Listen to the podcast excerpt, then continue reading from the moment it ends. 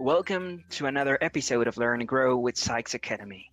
My name is Brian Camacho, and I am an English specialist at the Sykes Mexico EPUB department. As you can see, we will be studying basic punctuation in English, so let's get started. Compared to Spanish, punctuation is very simple to use in English, and that's why it's more difficult for us as well. Today, we'll be checking some rules of how to use periods and commas in English. In order to understand better how to use this punctuation, it's very convenient to take into consideration that there are four kinds of sentences in English. These are going to work as our guidelines to use punctuation properly. These four kinds of sentences are simple, compound, complex, and complex compound sentences. In today's video, we only talk about the first two of them, so you know how to use commas properly when you're writing an email or taking a customer's request in the chat. So let's begin with some examples of simple sentences.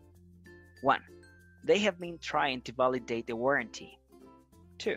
The customer called three times last week. So they are independent clauses, sentences, complete ideas. So, first rule of punctuation a period is always used after a complete idea.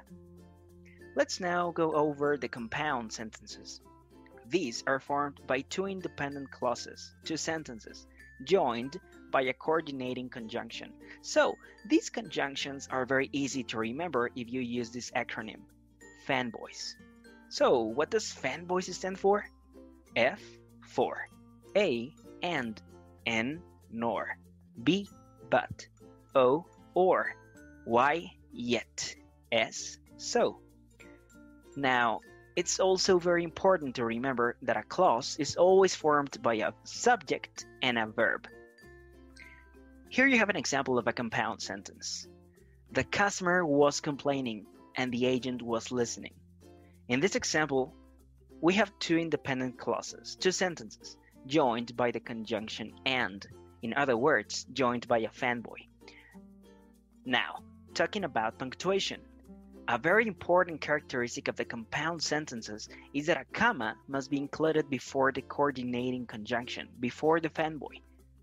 Here you have another example sentence. We wanted to access the bank app, but the client lost his card.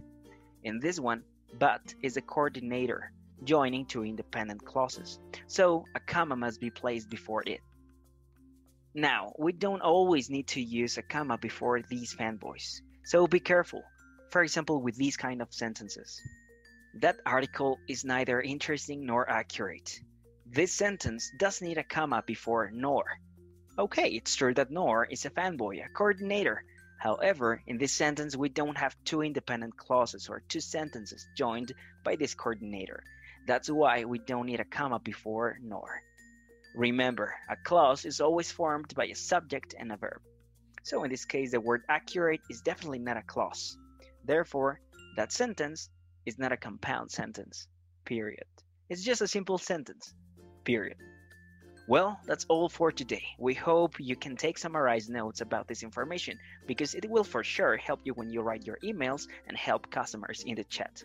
My name is Brian Camacho. See you soon in another episode of Learn and Grow with Sykes Academy.